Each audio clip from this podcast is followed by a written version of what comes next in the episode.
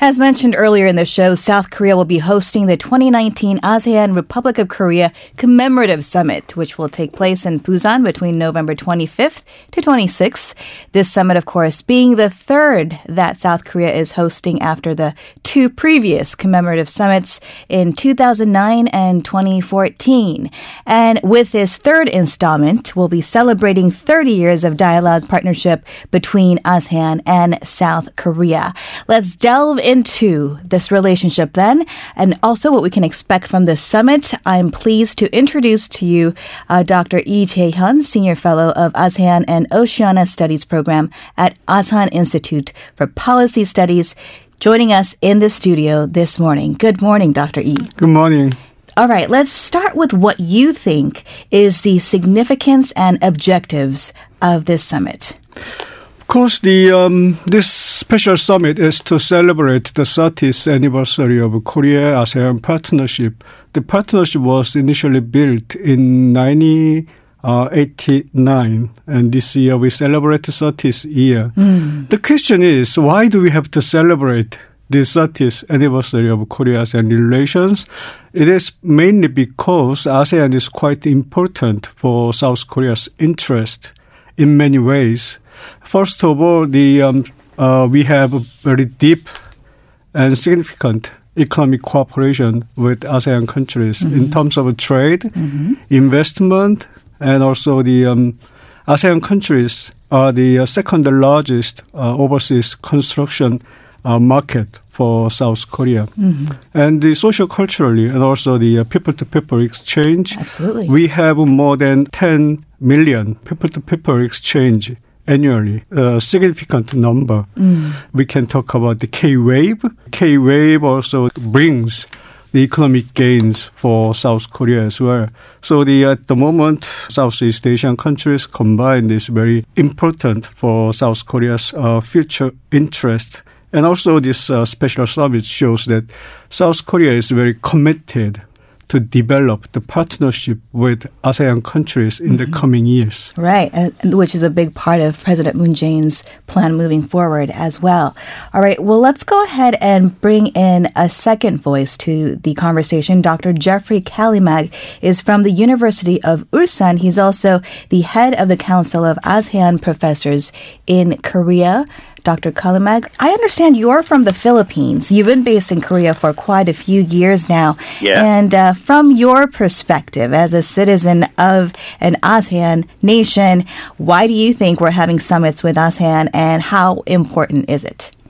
I believe with the achievements that we have accomplished, the, the significance is coming to realize the essence and meaning of its 30 years of partnership, and these achievements boil down to how South Korea is now acknowledging the importance of ASEAN by elevating it to the status of those powerful countries, mm-hmm. such as the United States, Russia, Japan, and China, through the New Southern Policy. The significance of the third ASEAN ROK summit in Busan with the theme Partnership for Peace, Prosperity for People, I could not emphasize more that there is nothing new or have much difference in the, the direction of the partnership because even from the very start, the focus even then was towards peace, prosperity, and its people.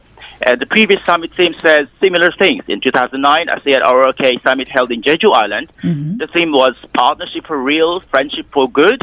And in 2016, held in Busan, the theme was bridging trust, bringing happiness, and they say the same thing. It is just that Korea, now being the only country to host three summits with ASEAN in its own country, says a lot about its commitment to finally give much attention to ASEAN now, given the very volatile economic and political relations with the neighboring countries. The significance of the third summit, I believe, lies on the difference of the approach and the magnitude that South Korea is putting into this summit compared to the previous ones. Uh, Dr. Lee, the South Korean government d- did announce the new Southern policy in 2017, which uh, Dr. Kalimag also referred to. It essentially puts ASEAN countries on top of Korea's diplomatic priority list as it seeks to uh, expand cooperation uh, between the countries or with the countries in the ASEAN region. So, could you please recap for us, for those of us who may not be familiar, what exactly is the new Southern policy and what is your evaluation? Evaluation of it so far? Okay, uh, let me start with the history of New Southern policy. President Moon Jae-in his emphasis on ASEAN was in his uh, election promise. Mm-hmm. And then, as soon as he got into the office, he announced the New Southern policy, and it was in the um, 2017 November when he was making trip to Indonesia. And the New Southern policy has got three principles. First, peace, prosperity, and people. Mm-hmm. The first one, people, is about putting people at the center of every cooperation between Korea and ASEAN countries. And prosperity means mutual prosperity. Mm-hmm. Uh, we try to avoid the mercantilist approach to Southeast Asia. And the last one, peace, is a kind of you know a new development. Uh, we used to talk about political security cooperation before, mm-hmm. but in this government, peace means that the uh, ASEAN countries and South Korea together can build peace uh, in this part of the world. Um, there's a background of this policy. As I just mentioned, the Southeast Asia is very important for South Korea's economic interest, as well as uh, we have deep relations in social cultural areas. In terms of trade, ASEAN countries are the um, second largest trading partner of South Korea. It is also the second or third largest destination for South Korea's foreign direct investment. And I mentioned the people to people exchange and K Wave. When it comes to South Korea's foreign policy agenda, it's always dominated by four major partners and Korean Peninsula. People don't really uh, recognize that the Southeast Asia is so important for South Korea's interest. So this government is trying to put the um, ASEAN countries on top of our foreign policy agenda. That's basically what the um, New Southern policy is about. A priority, right? So those four countries being, I'm guessing, U.S., U.S., China, China Japan, and Russia. Okay. Now, ASEAN is moving up the rankings as well. Let's bring in North Korea to the conversation. I mean, I think the whole world watched very closely when the U.S. and North Korea summits took place in Southeast Asian nations, Singapore and Vietnam. Um, given kind of the context that we are in now, what role do you think ASEAN countries can realistically play in bringing the government goal of bringing lasting peace to okay. the peninsula? You first have to understand the uh, relations between North Korea and Southeast Asian countries. Um, they have quite comfortable relations in terms of uh, you know uh, diplomacy, economics, and social cultural relations. I guess from North Korean perspective, Southeast Asian countries are kind of neutral and non-threatening uh, mm-hmm. uh, partners for North Korea. So whenever North Korea is under uh, international pressure, they try to find exit in Southeast Asian countries. So the um, North Korea is quite comfortable with ASEAN countries. And I would like to divide this um, into two different aspects. First, before denuclearization and the post denuclearization. Even before the denuclearization, the ASEAN countries have a role in the Korean Peninsula. For example, you know, they can provide friendly advice mm-hmm. to North Korea. Hey, you guys open up. Then you will uh, see the prosperity in North Korea. The other thing is, um, of course, the Hanoi and Singapore were the venue for North Korea U.S. summit uh, last year and the uh, year before. ASEAN countries have kind of convening power. Mm-hmm. Between um, North Korea and the United States. And the third one is, of course, ASEAN countries can a uh, little bit invest. I mean, this is uh, after denuclearization, sure. but um, those uh, Southeast Asian countries can invest mm-hmm. and trade mm-hmm. with North Korea. And also, they have some experience of uh, uh economic uh, transformation, mm-hmm. like Vietnam, Cambodia, Laos, Myanmar. They have all gone through from the centrally organized planned economy to the uh, mm. capitalist economy. So that is what North Korea needs mm-hmm. uh, when they open up. So in that sense, they can provide some advice okay. and they can share their experience. Great. And I'd like to bring in uh, Dr. Kalimag back into the conversation. Um, what are your thoughts, Dr. Kelly Kalimag, on uh, ASEAN's role as it pertains to North Korea? Some of it were mentioned by Professor already, but uh, I have just two concerns though. Uh, first, what power does ASEAN have to play the role of a peacekeeper in the region and on the Korean Peninsula? Let's not forget that some ASEAN countries have its territorial disputes with China, and they, mm-hmm. the ASEAN, could not even come together as one collective body to resist China's territorial claims. And second, I am quite doubtful of the influence ASEAN has because, as I mentioned, they could not stick as one body to show a stronger force rather than dealing with non-member countries individually. I can only say that ASEAN can just keep the status quo. And I'm not trying to be specific, but unless ASEAN once and for all come together and forward its interests as a group, it will never enough to be a strong force.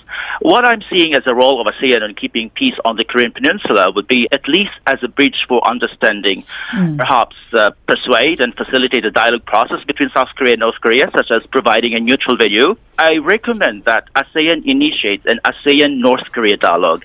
This slowly opens up North Korea to the region and could establish cohesiveness, halt all sorts of embargo and sanctions on North Korea, resume and increase trade volume, and promote some sort of cultural exchanges. You see, all ASEAN member countries are friendly to North Korea, and most of the ASEAN member states have embassies in Pyongyang. Let me give you concrete examples to prove that ASEAN member states and North Korea have a good or extremely good relations. For example, North Korea accommodated Norodom Sihanouk of Cambodia before in an exile government. Numerous Singaporean businesses are operating in North Korea, and in fact, it is its fourth trading partner after Russia, China, and Malaysia. Mm. ASEAN member states just need to be neutral and assert its bilateral and diplomatic relations with the North Korea, and ASEAN must uh, bank in taking advantage of whatever level of relations they currently have with North Korea. I believe that they can just start with a soft approach. I believe that this is the best of what ASEAN can partake for now. Mm-hmm. Let's go ahead and shift the conversation then, Dr. Kalimag, to the commemorative summit that's upcoming. The slogan of the ASEAN ROK summit is Partnership for Peace, Prosperity for People. And this also does come as this past week, President Moon Jae-in held his live TV town hall meeting that brought questions in real time from regular South Koreans the first, in fact, uh, question that was tossed to him uh, was on the issue of multiculturalism and inclusiveness. And as a uh, citizen of the Philippines and also a, longtime resident of, of South Korea, Dr. Kalimag, I'd love to hear from your perspective on how you think the government is doing on the issue of multiculturalism as well as integration here in South Korea.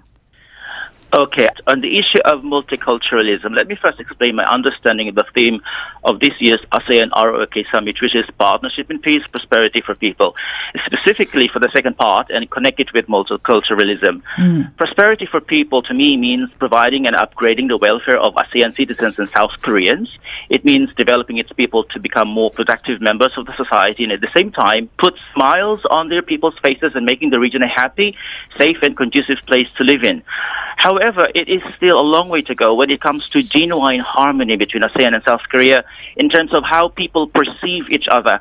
Within ASEAN countries, South Korea generally has relatively positive image because of its development aid and assistance, superb products, and the influence of Korean Wave. But inside Korea, however, mm. ASEAN nationals working and residing in the country have conflicting perception about Korea. On one hand, Korea is providing them an opportunity to work that improves their economic situation. On the other hand, the same ASEAN people seem to just succumb to their status in Korea as less preferred compared with other nationalities. I have always commented that the use of the term multiculturalism has been abused and misguided. I get an impression that the Korean government's programs are on supposedly multiculturalism is simply a cultural assimilation. And there is a resentment from the side of the government to accept the realities of negative perception towards, a say, national and resentment to discuss the root cause of this issue. Mm. You know, I, I, was once involved in such discussion with different stakeholders, and when I started to talk about the root causes, it was not welcomed, and immediately diverted to change the direction of discussion. The discussions were superficial, and in case, we use terminologies discriminately. When we refer to foreigners doing hard labor, we call them migrant workers, while those doing professional jobs, mostly not from ASEAN countries, are not directly called as such. They refer themselves as expats instead. Aren't they both migrant workers, regardless of which country they come from? I believe that the huge disparity in Koreans' perception of different foreigners in Korea that caused the unequal treatment should be addressed first and foremost if we want to realize a genuine multiculturalism where we can have a harmonious Korean society. And we can do this by foreigners respecting the local Korean culture and at the same time, Koreans and foreigners alike acknowledging different cultures, celebrate this diversity, and take advantage of this to pursue economic and social development. The media, having its influence, has an immense responsibility to portray a positive image of all foreigners in Korea. And having said that, it is not enough to bring in foreigners with different backgrounds just for the sake of diversity. But more importantly, we should make it more inclusive by recognizing each individual's contribution to Korea's development important points to consider, I think, for all of us. Dr. Jeffrey Kalimag, thank you so much for your time today. My pleasure. Thank you. And that was Dr. Kalimag from the University of Ulsan. He's also the head of the Council of ASEAN Professors in Korea. And we're still in studio with Dr. Lee Jae-hyun from the Asan Institute for Policy Studies. Dr. Lee, I'd like to get your thoughts on the state of multiculturalism in South Korea. Yeah, just uh, uh Professor uh, Kalimag uh, said a very good point, and I cannot agree more with him regarding the um, multiculturalism in South Korea. Actually, the um, New Southern policy has an initiative to address this issue that Professor Kalimag aired you have to understand the South Korean society. It has been closed society for a long time, and the multiculturalism is. I mean, you know, it's been in in Korean society for like ten to fifteen years, and the Korean society, given the background, we need a little bit of more time mm-hmm. to really appreciate multiculturalism. As uh, Professor Kalimag mentioned, the Korean government policy toward multiculturalism was more about assimilation rather than true multiculturalism there's a point for social cultural exchange between Korea and ASEAN. We have to learn the experience uh, from the experience of ASEAN countries. If you look at the ASEAN countries, they are mostly multicultural societies, but they have managed this multicultural composition of the society for a long time in a peaceful manner. Mm. And that is the point that South Korea uh, need to learn from the ASEAN's experience. And that is why the New Southern policy and the, our approach to ASEAN countries are, are important uh, socio-culturally. Very good points indeed. And I, this reminds me of uh, President Moon Jae-in's point that one out of 10 uh, married couples in South Korea are mixed families. So this is actually happening quite faster than perhaps a lot of South Koreans may realize. Uh, now let's go ahead and bring in Professor Rodrigo Zeidan. He is specializing in practice of business and finance at the NYU Shanghai campus. Uh, let's to discuss trade and economics with ASEAN Bloc. Thank you for joining us, Professor Zeidan. Thank you very much. Thank you for the invitation and good morning to everybody, to all the listeners. Good morning. Okay, so Korea's financial presence in the ASEAN region as a whole has nearly doubled since 2011, uh, with the number of branches managed by Korean financial firms in ASEAN at 150 as of June. That's up 92% from the end of 2011. So, why do you think ASEAN is such an attractive destination for these Korean uh, financial institutions? The way that I see the evolution, the recent evolution of the Asian economies, is the fact that uh, South Korea is a post industrial society in the sense that it's now a rich country where many of other Asian countries are not rich countries. So Korea is now taking the role of what rich countries have done in the past to many countries in Asia that were developing, which is the other Asian countries that are growing very fast. That is a lack of capital, uh, financial capital, not only industrial capital. And these countries need to borrow from abroad. For local companies need to borrow from abroad to accelerate their growth. Right, that happens a lot in Cambodia, Thailand, Vietnam. So South Korea being a rich neighbor, being a country in which savings are high, these financial institutions see this as an opportunity for a win-win situation in which companies in local economies get funding from multinational sources. South Korea uh, banks and financial institutions can provide some of it, and if these companies grow, they can pay back, and uh, shareholders in South Korea are as happy as local shareholders in other Asian countries. Right. Dr. Lee, uh, with the current trade war with Japan, I think South Korea is perhaps uh, feeling the need to diversify trading partners a lot more. Of course, these uh, moves to strengthen business ties with ASEAN countries have come even before this latest trade dispute. But Japan obviously still very much a close member of Korea's diplomatic world. But do you see that this year, or perhaps this coming year, could be a significant time for Korea to reinforce relations with neighboring countries in the ASEAN bloc? Well, um, the current situation between Korea and Japan may add a little bit of more importance to the um, Korea-ASEAN relations. But let me put this way: the trade diversification is always good. It is the slogan we have been talking about for last you know two or three decades. Because at one point we were so much dependent on U.S. and Japan and and recently China. So um, if we are dependent on one specific partner, then it, it's quite dangerous mm-hmm. uh, for our uh, economic prosperity.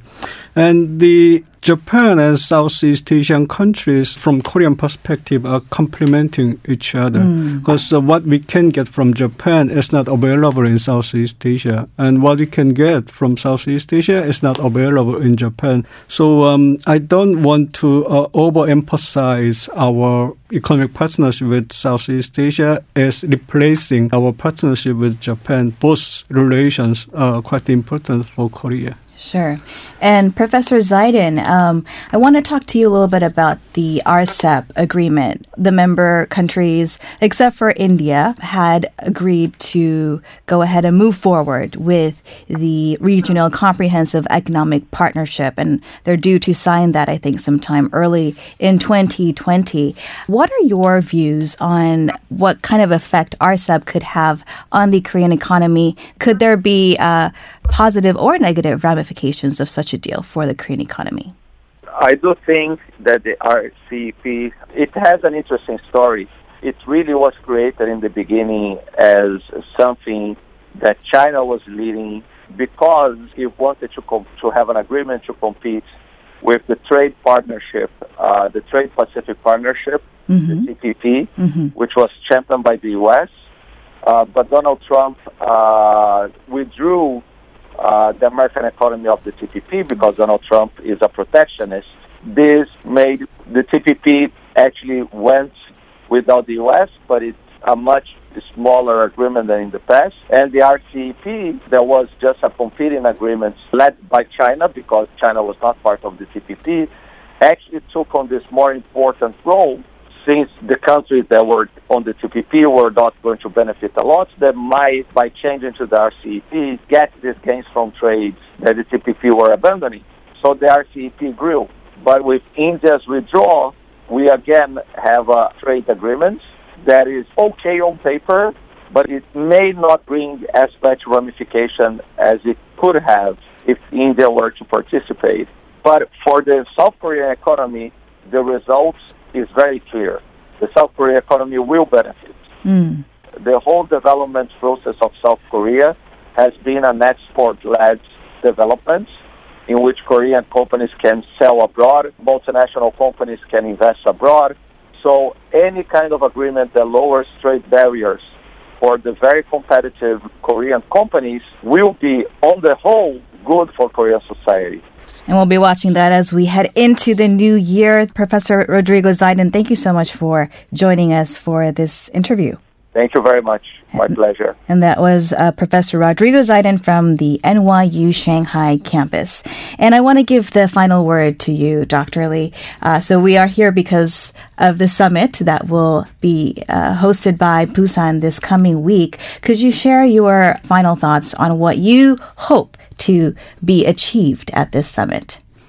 Okay, just briefly, the um, first, the leader will review the past achievement of the Korea ASEAN uh, partnership in, in, the past 30 years, and they will come up with kind of a vision mm. for the next uh, coming 30. 30 years.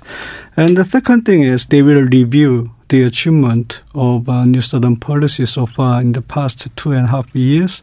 Probably the Korean government will roll out the um, New Southern policy 2.0, uh, taking this opportunity. And the third one is, of course, the uh, leaders will come up with certain kind of consensus on the Korean Peninsula situation and peace and prosperity of Korean Peninsula. But this is very important. This summit uh, definitely raise awareness among the Korean people regarding the importance of ASEAN country for the South Korea's interest.